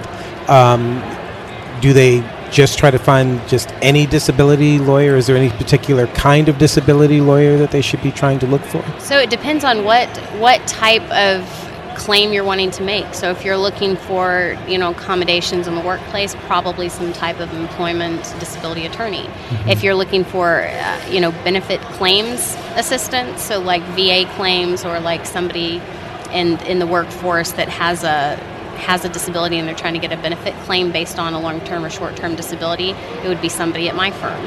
Um, that I mean, there really are a number of different attorneys that can handle various things. So it really depends on what you're looking to accomplish. But um, we're happy to talk to whoever to help you sure. figure that out. Sure. And let's give some of that information out because um, you're kind of a unique uh, law firm mm-hmm. where while you're based in Houston, you have the ability to be able to help everyone around the United States. You, you can basically practice law in any of the 50 states, correct? Yes, that's okay. correct. Super, yeah. super. Um, can we give out some of that information Absolutely. where people would call or anything Please, like that? yeah. So our uh, firm name is Marc Whitehead and Associates. Mm, Marc Again, with a C. Yes, mm-hmm. Marc with a C, M A R C, Whitehead and Associates. My name is Brittany McDonald. Um, phone number you can call in 713-228-8888 and we have a number of people that will be happy to speak with you a great intake team that's trained in the ways to you know spot and understand what these people are talking about when they've got different claims and, and issues right um, the attorney, you know, there's a handful of attorneys there, and we're all happy to speak with you as well, and a, a massive paralegal team that uh, just some of the kindest people that oh, you've ever met. Awesome. that is awesome. Because you know when you're when you're sick and feeling under the weather and you're feeling crappy, you know, the last thing you need is to have to jump through these kind of hoops of fire. And then when you do, you know, you, you can't do it on your own. And, you know, it's great that, you know, there's good professional people like you guys that can kind of help us through all that kind of stuff because that's right. It's bad enough when you're sick as it is. You don't want to have to deal with, especially you don't have to deal with who you thought was going to be on your team, you know, your insurance yeah. company. You wouldn't think you have to fight your own team members. So this is great, Brittany. Thank you so much for coming on the show. Um, everybody listening, we'll make sure to have um, the information on the strokechannel.tv website and some links there so that you'll be able to find Brittany and all of her associates easily and things like that. Definitely reach out to them and um, you know, get some help and some guidance, you guys. So, yeah. Brittany, thank you so much for coming on the it's show. It's been my pleasure. Thank you so much. Awesome, awesome. Everybody sit tight, and we will have more from here at the Abilities Expo in Houston, Texas, coming up right after this. Hey, this is Christopher Ewing with a Life After Stroke health tip. So, if you're a stroke survivor, then I'm sure you know the exact date that you had your stroke, maybe even right down to the exact hour and minute. We're often asked by doctors, therapists, and even loved ones, so when did you have your stroke? So that makes the date kinda hard to forget. But do you know the date when you started to show signs of recovery? Like when you were first able to move your leg again or your arm? The times when your brain and body start to show signs of improvement following a stroke are even more important than the day you had your stroke because these are the times when your body is showing you signs that it is actually healing. And it is also a sign that all of your hard work and therapy is paying off. And those times should be celebrated. I call these moments milestones, and one thing I do that I'd like for you to do is to have a milestone journal where you keep track of all the breakthroughs that happen along your journey towards recovery. For instance, in my milestone journal, while it says April 21st, 2018 is when I had my stroke, I can see that it was May 4th, 2018 when my ankle first started to move again, May 9th when I could close my fingers for the first time, May 23rd when I was able to take a few steps on my own unassisted as I was learning to walk again, and so on. It's very easy for us to remember the one terrible day that we had our stroke, but what about all of the awesome days when we noticed signs that we were actually healing and getting better? So here's what I'd like you to do. Just get a notebook, or I happen to use the Notes app on my phone, and whenever you make a special accomplishment in your recovery, just jot it down, making note of the date, the time, where you were, who was with you, and anything else you want to make note of about that special moment. It's really cool to every now and then just look back and read about some of the breakthroughs or the milestones that you have reached on your road towards recovery from your stroke. We can spend time being bummed about the loss of ability, or we can spend time celebrating the recovery of those abilities as they happen. I say, let's celebrate our recovery and all of the milestones along the way. And if you have a recovery milestone, write us and tell us about it. Just send me an email to mail at thestrokechannel.tv. That's mail at thestrokechannel.tv. And congratulations on your milestones. I'm Christopher Ewing, and this has been a Life After Stroke Health Tip. Hey, everybody, welcome back to Life After Stroke. I'm Christopher Ewing. Today we're broadcasting from the Abilities Expo in Houston, Texas. And with me right now is a young lady by the name of Emily Young, and she is a recreational therapist. You know, you oftentimes hear about PTs and OTs and STs, physical therapists and occupational therapists and speech therapists, but you may not very often hear about recreational therapists, and I certainly remember them well, have a very fond memory, unfortunately or fortunately, depending on how you look at it. When I was in uh, the rehab hospital back in California, I had a recreational therapist, and I really think, I mean, so underappreciated and so understated recreational therapists because it made such a difference. Um, so, anyway, we're here with Emily Young, and you can say hi to everyone around the world. Hi. Thank you guys for having me. Absolutely. Well, thanks for hanging out and taking some time. Um, tell everyone who's listening a little bit about what a recreational therapist does. So, we look a little bit different depending on the setting that we're in, uh, but we're essentially using recreation as our treatment. Um, and so, for some people, it is as simple as getting fresh air outside when they've been acutely injured um, from either a stroke or spinal cord injury, brain injury, um, and they've been cooped up in a hospital. Um, so we have kind of the freedom to just look at the basics and get the patient outside. And, and then it progresses to more elaborately looking at how people can return to their recreation or leisure lifestyle, whatever that hobby or, or passion is. Right, right give everyone a little bit of an idea of what some of the activities that a recreational therapist may do with a patient. Okay, so um, again, kind of depending on where you're at in your uh, stage of recovery, um, really just looking at how to cope with what has just happened. Mm-hmm. Um, and, and, our first priority is looking at how we can get you back to feeling like yourself. Mm. Um, so sometimes it's bringing little pieces of you back into your life, uh, maybe starting at music or mm-hmm. um, your favorite movie or trying to coordinate having some friends and family visit you. Right. Um, and then progressing to how we can tie those into your rehabilitation. Um, so in the rehab hospital, we keep um, a lot of sports activities. We keep knitting supplies, art right. supplies, so that we can just pack it up in a cart and, sure, and bring sure. it up to your room. And you know, Emily, it really seems like that is so vital because there's already so much change that's happened in your life, you know? And many times, you know, that change can be so significant that kind of there goes one of your favorite activities or one of your favorite sports or one of your favorite things that you would do on a day to day basis you know that you can certainly kind of cut off at the at the pass and, and try to get back together like you said knitting you know things like that. I mean now while obviously you know my activity was riding horses so i can't bring a horse into the hospital. But at the same time i can think of all kinds of activities that would even in that case even if you're doing something that's totally not even able to be done under the same roof you can you personally can at least really help them stay in shape so that that transition once they leave the hospital and head back home they're as close to and as good of in shape to kind of pick up where they left off you know what i mean? Absolutely. Um, what can a caregiver do or even someone who maybe is kind of you know living able to live on their own what are some of the recreational activities that they can do now um, kind of post stroke, you know, maybe they're trying to get strong again or something like that. Maybe a caregiver can help them. What are some of the activities that you would suggest they do at home? Um, specifically for stroke and, and just and the other thing about recreational activities is they they tend to be more motivating um, mm. for physical strengthening activities. Mm-hmm. Um, so I would recommend yard games. They're very popular now. Hmm. Um, you can buy um, smaller versions of the big cornhole with the wooden oh, yeah, platform sure, and sure. the bean bags. Um, I recommend that. Horseshoes. Wow. Um, yeah. That could help get back return. Mm-hmm. You know, mm-hmm. use your affected side and. Wow, sure. Absolutely. So, as far as general activity supplies go, I really recommend um, those yard games and any board games. Um, mm-hmm. And then from there, you kind of get a platform where you can start building and, and looking at what you like specifically. And, and if it's something that's more elaborate, like riding horses, you kind of break down the activity in steps. So I would have maybe brought some ropes up Sure. to your room, or Mhm. I would have. We've taken patients from the hospital to a nearby um, barn, Right. so that you can get Wow. the feel of pushing a wheelchair on the gravel that you're going to be pushing on when you get home if you are still in a wheelchair. Oh my gosh. I you know, I never even thought of any of that. Uh, Absolutely. Absolutely. You know, everybody listening who listens all the time, you know how I feel about these therapists.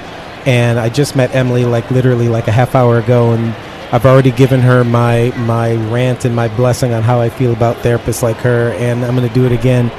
Emily, just thank you. I mean, you know, again, you may never know the impact that you're making on people that you help, and I hope that you never really understand because it would require you to, you know, be in their shoes, you know, in that kind of way. And I don't ever want anybody to ever have to have a stroke or anything like that. But, you know, as people have heard me say before, and as I said to you earlier, we had to have a stroke for whatever reason.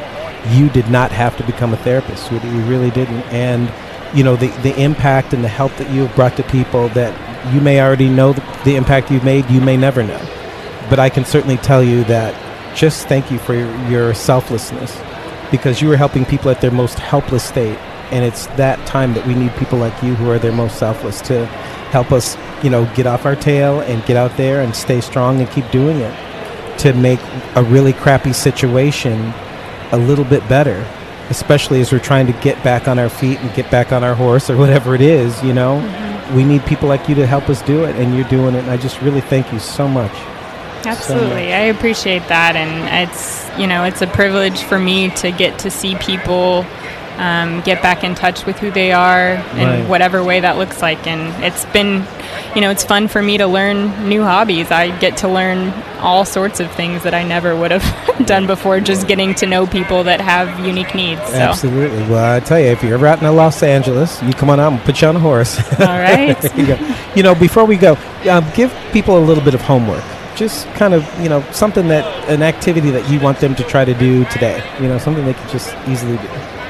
Sure. Um, I, I'd recommend maybe uh, a big one for me, and I, it's going to sound very simple, is just get some fresh air today and, Mm. and get outside. It's um, it's easy to overlook the little things, and um, like I mentioned before, that's one of the highest priorities for me when I first meet somebody Mm. in the hospital, and I think that that is a high priority when you're out of the hospital and at home, just getting out uh, of your room and getting out of bed and getting some fresh air. You know what, you guys, Emily just tipped her hand. That's how you know this girl knows what she's talking about. How many times on this show have we had people on, special guests, who say that if you're a stroke survivor, get off your tail and get out of the house because so many of us want to get homebound. You know, we want we don't want to be a hassle because you know now we walk a little slower, we don't move as well, our balance is bad, so therefore I'm just going to sit here and stay in the wheelchair or stay in bed. And that's like the last thing you need to do, number one. So Emily has now joined that list of guests we've had on this show that are telling you guys who are guilty of this, who are afraid to go out of the house, that you don't want to impose on somebody because you need a ride or you need someone to help you up the steps or down the steps. You know, do it. People love you, they want to help you, and Emily is yet another person who's telling you guys if you're guilty of just not wanting to rock the boat or impose on anybody's time, just do it. They wouldn't be your friend or loved one if they didn't want to help you, number one. Number two, this is what's going to help you guys get as much return as you possibly can by getting out, getting some fresh air, even if it's just walking down to the corner and back. You know, do that. Just do that, all right? So, anyway, Emily, thank you so much for coming on the show. It's really great meeting you. Yeah, thank you for having me. It's been a pleasure. Absolutely. And everybody sit tight. We'll be right back. Hey, this is Christopher Ewing, and if you live in the San Mateo area, don't miss the 2019 Abilities Expo, October 25th through the 27th in San Mateo, California. The Abilities Expo is a nationwide trade show dedicated to highlighting products geared to those who may have a physical disability or motor function impairment. Abilities Expo brings exhibitors from around the world all under one roof, allowing visitors to see up close some of the wonderful products that are out there that can help make life easier. Admission to the Abilities Expo is free, and the Life After Stroke radio show will be broadcasting throughout the entire weekend from the strokechannel.tv booth, so be sure to stop by and say hi. I'd love to meet you guys. And if you live outside of the San Mateo area, the Abilities Expo is held all across the country, so chances are it'll be coming to a city near you. So just go to www.abilities.com for upcoming expo dates and for more information. And I look forward to meeting you at the upcoming Abilities Expo October 25th through the 27th in San Mateo, California.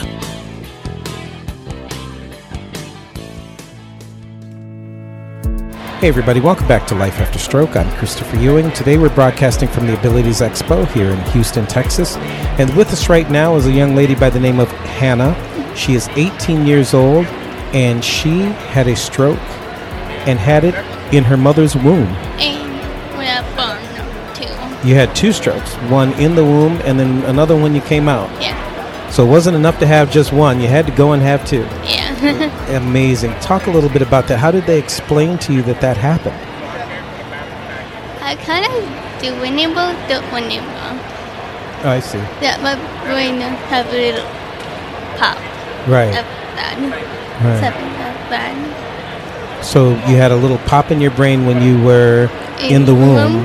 Uh huh. And then when you came out, you had another one. It's just absolutely amazing. And I'd heard that that was possible. I, ironically enough, uh, everybody knows that listens. You know, I, I, a reporter and a producer on television and stuff like that. And I'd done an interview with a doctor at a big rehab hospital in um, Nebraska, and they had talked about how babies in the womb have strokes and stuff like that. And I was just amazed by that. And I, you're actually the first person I've ever met that uh, has had one, and your recovery from it is just amazing. I mean everything works great and looks great and stuff like that. Um, and how has it been like through the years? Was there a lot of um, uh, uh, extra rehab that you needed to do, like at the walking phase when you were a baby and stuff like that? Walking and talking Mhm. inside normal place. Too. I see. Wow. So amazing. How cool is that? And Mama's over here, just the proud mom with a big smile. We're to get you on the microphone in a minute. Don't think you're. Yeah, she's even waving you over. Come and say something. Absolutely. Hi. So this is Hannah's mom, Jennifer, and I mean Hannah is just a beautiful young lady, and I'm so happy for her recovery and her progress and stuff like that. Um, when she was born, and the doctors told you that she had had a stroke in your womb. I mean, how did they, how did they know this? How did they find this out? I mean, was ultrasounds before she was born. Oh, About a okay. week before she was born, she stopped. Um, it wasn't normal movements. It was Mhm. almost like tremors instead of regular movements. And I knew something wasn't quite right. So they did ultrasounds and they noticed an area of the brain that they said that she had had a stroke to where it was kind of like there was a pop in there and the blood had kind of spilled around. wow. So it's kind of like a hemorrhagic stroke. in the pre- mhm. I- welcome to the. I told you I'm the black sheep of your family. I told you you and I were related. One hemorrhagic stroke survivor to another. And so when she was born, Mhm. obviously, I guess everybody was kind of on red alert at that point. And Yeah, we, we all knew something, and she came early. She Mhm. was a little over five weeks early, Okay. and she was still big. She was Mhm. 7'10. She was a, a little porker. but um, we knew, and there was she had posturing when she Mhm. was born. There was some different things. Uh, definitely, one side of her body was more affected than the other, and um, she had vision issues. Mm. Uh, the actually the ophthalmologist thought she had cortical blindness, Mhm. but it ended up it was the area of the brain that was affected Mhm. that caused a delay for reactions I see.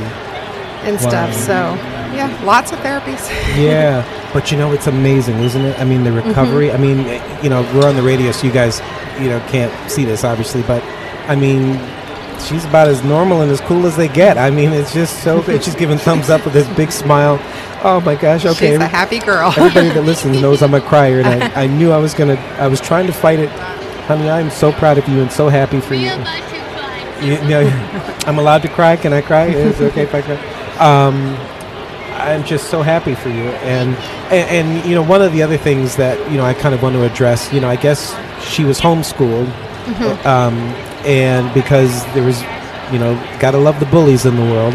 Um, you know, I, I, I don't get it. I mean, it's just it's ridiculous. First and foremost, I mean, it's just totally ridiculous. Oh, yeah. Um, number two, I mean, you're just as awesome as awesome could be. So, as I told you, haters make it greater. Um, talk a little bit to other young listeners who may be dealing with the same kind of stuff. You know, I mean, as if it's not enough to have to deal with, you know, recovering from something. that you got to now deal with some nonsense at school, you know, with some pseudo friends, you know, people that you thought were a friend and aren't, or whatever. Um, but you know, you weathered it and, and did your thing. Talk a little bit about that. Give them a little bit of, of insight as to how best to kind of deal with some of that. For bullies, talk to your good friends. Mm-hmm. Right, she turned to her friends. Mm-hmm. Yeah. And I mostly talk to my mom. Yeah. Hey, hey, I'm a lot older than you, and I still need my mama. We are. You're never too old for your mom, you know. Yeah. That's kind of what moms are for, you know. And I always talk to my brother too. You always talk to your brother too, yeah. And you know, I've known you guys for all of like a half hour, 45 minutes, and you just have these great smiles and this great personality. And I can already tell, you know, that you are in great hands, and because your mom, your mom is an awesome mom. She raised you right, and, and uh, yeah, and, and Well, I've just awesome. always wanted her to understand that, yes, she's different, Mhm. but that makes her unique. Absolutely. You don't want to be like everybody else. There you No, go. that's what I And the things that she has to offer can teach a lot of people a lot of things. Absolutely, absolutely. Well, you know, one of the things that we put together is a site called YoungStrokeSurvivors.org, and it's we haven't uh, built it yet. I mean, it, we've got the domain name, and we're in the process of putting it together. And I would love to be able to send you an email or something, let you know once we have it all together, and maybe you could be one of the moderators on there, or just you know one of the ones that kind of spearheads a group, or just talks to some of the other young stroke Yeah. survivors, because there's a whole bunch of you guys out there. You know, I mean, you know, I'm quasi young, and I thought, you know, when I had a stroke, I'm like, wait a minute, I'm too young to have a stroke. I mean, you are living proof of just how young you can be. You can be so young that you're not even here yet. You know, like you're not even born and have a stroke. And you know, the, and the fact that you are here, and the fact that you've just got this beautiful personality and this great smile, and just all this great wisdom that you can show to others. You know, that's why you're here, boo boo. That's why you're here. Thank you. and that's why we need you. You know, you got a job to do out there, girlfriend. Mm-hmm. You got a mission, and uh, there's a whole lot of people that need you. so, yeah. Anyway, like I'm plan. I'm just so glad to meet you guys. Thank you so much for coming by It's the been great booth. to meet and you. Nice to Absolutely, absolutely. Everybody listening, uh, sit tight, and we'll be right back. Hey, everybody, this is Christopher Ewing from Life After Stroke, and there is something new we're launching that we are very excited about. We are launching the Life After Stroke online support group. This is a weekly support group that is held online for those who don't have access to a support group in their area or who are unable to attend a support group because of physical limitations.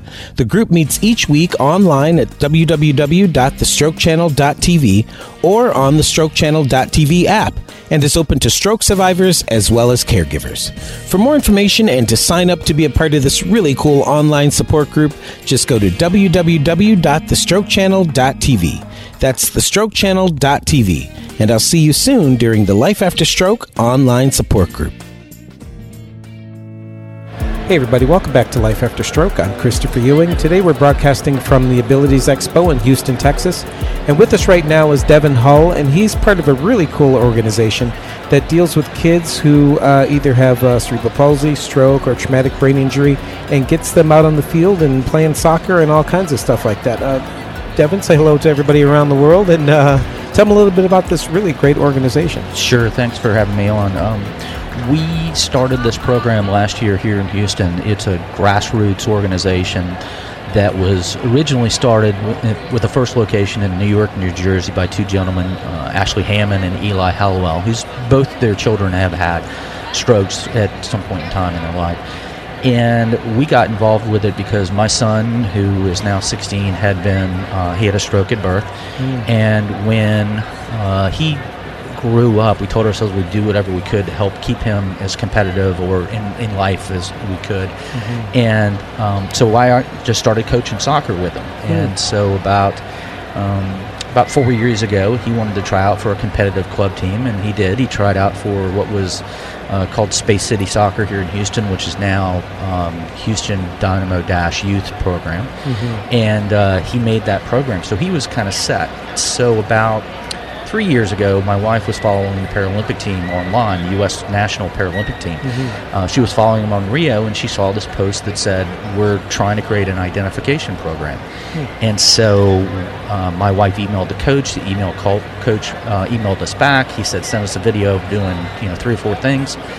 Uh, two weeks later, he got an uh, invitation to go to the Olympic training facility uh, at Chula Vista in California. very cool. And uh, so, at 13 years old, we put him on a plane by himself. And, Oh, wow. And that's how his journey kind of started. He got called up to a couple of other camps. Um, one of them was in Chula Vista, and then there was one at Clemson University, and Clemson has a tie-in because Clemson has the first Paralympic collegiate program, Mhm. and so.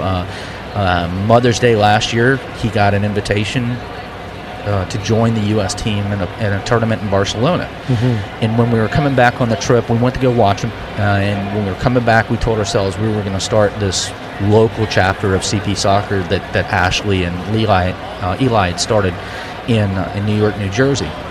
And so uh, uh, at the Ability Expo last year, my wife and I walked the, the floor and we handed out flyers. And Mhm. uh, it was neat today to actually have people recognize me and the logo Mhm. and say, "Oh wow, you know, it's this is a great thing." and We're referring kids to you, and we found a, um, a 25 kids last year, and uh, you know, based on the on the on the currents of, ambulatory stroke, we think we can find anywhere from from 75 to 100 kids in the Houston area. Right. We started with our first location um, in the Woodlands, and our coach, who is Keith Johnson, he has uh, over 100 appearances for the U.S. National Mhm. Paralympic team, and he's he's our lead trainer, and he teamed up with his club, club which is also Gabriel's club, Mhm. and uh, they embraced us and they took us on, and, and we, we just really had great success. We found some great partners with uh, w- with the, the club, and uh, we got a, a grant from an organization called Good Sports, Mhm. so we had a lot of equipment donated uh, Mhm. for us, and uh, we're adding a second location here, Wow. here in Houston. So we'll have a second Oh. location. The Woodlands is in, is in the north part of the city, Mhm. and uh, the south part of the city is going to be in the Clear Lake area. And so, How cool is that? so it's been neat. It's been really rewarding to see these kids Yeah. develop, and you can see them from the first day Sure. of practice when they were actually uh, doing their first uh, exercises and how they Yeah. progressed from the standpoint of by, by season end. Their balance Wow, increased sure. dramatically. So it's uh, uh, the best physical therapy is ther- physical uh, physical therapy you don't really know you're doing. Yes, for a right, kid, exactly. you know, so well, and that's what I was going to ask you too. Is what kind of return have you seen, you know, in their function, uh, you know, from start to finish? And it's great that you you're able to see that type of thing. Yeah, absolutely. And the, in the, Mm. the we partnered with a lot of physical therapists in the area, and they're sending us kids because they recognize sure, it's the benefit. Oh yeah, it's a lot easier to get them to chase a soccer ball than right. is run up and down the doctor's halls. Exactly, Yeah. exactly. Exa- oh my gosh, Devin, that is so cool. If people want to get a hold of you guys or find out how you know the organization works or where some of the the, the matches are held, you know, and stuff like that, um, how do they get in touch with you guys? So they get in touch with us through uh, the web website would be one way, which is www.cpsoccer.us. So it's a little bit different. .us. Uh, you can look us up on Facebook. Uh, we've got uh, locations or on Twitter. Uh, as well, and so um, that's the easiest way to, to find us. And, and there'll be information about uh, various things, such as our uh, our camp that we have, our national camp at Oh, Clemson great. University. They had uh, 27 kids from all around the country Mhm. uh, come out. Um, uh, we went out there to, to go help. My son was one of the coaches, and Oh, so great. it was a it was a great experience. And do you look for volunteers and stuff like that to help? and yeah, we like do. that? Yeah, we're using kids from uh, the club itself. Okay. That's one of the things that we're doing uh, Mhm. as well. And we're we, we have some you know we're grassroots and we do have some needs. We, we could use some help with media and we Sure. could use some help with fundraising and things like that. You know, but for right now, you know where we where we are today, I, we're very pleased with the, with what we've accomplished in the 1st Mhm. year. And and you know I, I saw a post um, from uh, there's a lot of these cerebral palsy clubs in, in Europe.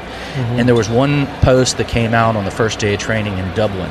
Uh, and they they had 40 people show up Wow. at Dublin. And I'm thinking Dublin's got like 2 million people. We have like 7 million in Houston. Mhm. You know, there's no reason for that we can't become one of the largest CP clubs in the world. Absolutely. Yeah. So Wow.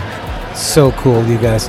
Um, so again, their website is www.cpsoccer, S-O-C-C-E-R, dot U-S, as in United States. And uh, you can find all kinds of information for them there. uh, definitely look these guys up. This is such a great thing. I'm looking at uh, kind of some literature that they have on the organization, and it's just really, really great. Um, we'll put a link on the uh, strokechannel.tv website uh, so you guys can kind of find them that way as well. But Devin, thank you so much for stopping by, man. Thanks. This is really great. I want to give a shout out to your son. What's your son's name? Gabriel. Gabriel. Mm-hmm. All right. Send him our love and tell him keep it up. We're rooting for him all the way from Los Angeles. We'll do. Thanks a lot, Chris. All right. You bet. You right. bet. Well, that's it for today, everybody. I hope you enjoyed this very special edition of Life After Stroke. Again, the Abilities Expo is held all across North America, and they may be coming to a city near you. So be sure to check out their website, www.abilities.com, for their complete tour schedule and more. And until next time, remember there is still a beautiful life after stroke. This has been a recorded program of an actual stroke support group. The comments expressed are the opinions of the participants and not necessarily the opinions of the producers, sponsors, or the broadcasters of this show. This program is not to be used as a way to diagnose or treat any medical condition that you may have. Please consult your doctor or healthcare professional before making any changes to your current medical routine.